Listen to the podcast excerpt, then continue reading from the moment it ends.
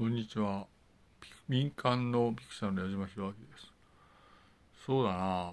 まあ、いわゆる、考えうるに、いわゆる、責任の下もの責任の下の方々は、いわゆる選択をするときに何を重視するかということはあると思うんですね。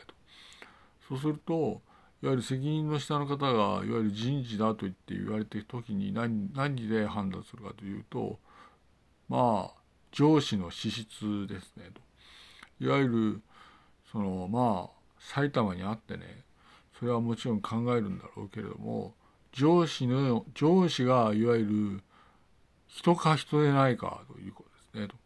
まあ、上司が人物ならついてってもいいけれども上司が人物だったらついていくなとこのように思います。矢島博明でした。失礼いたします。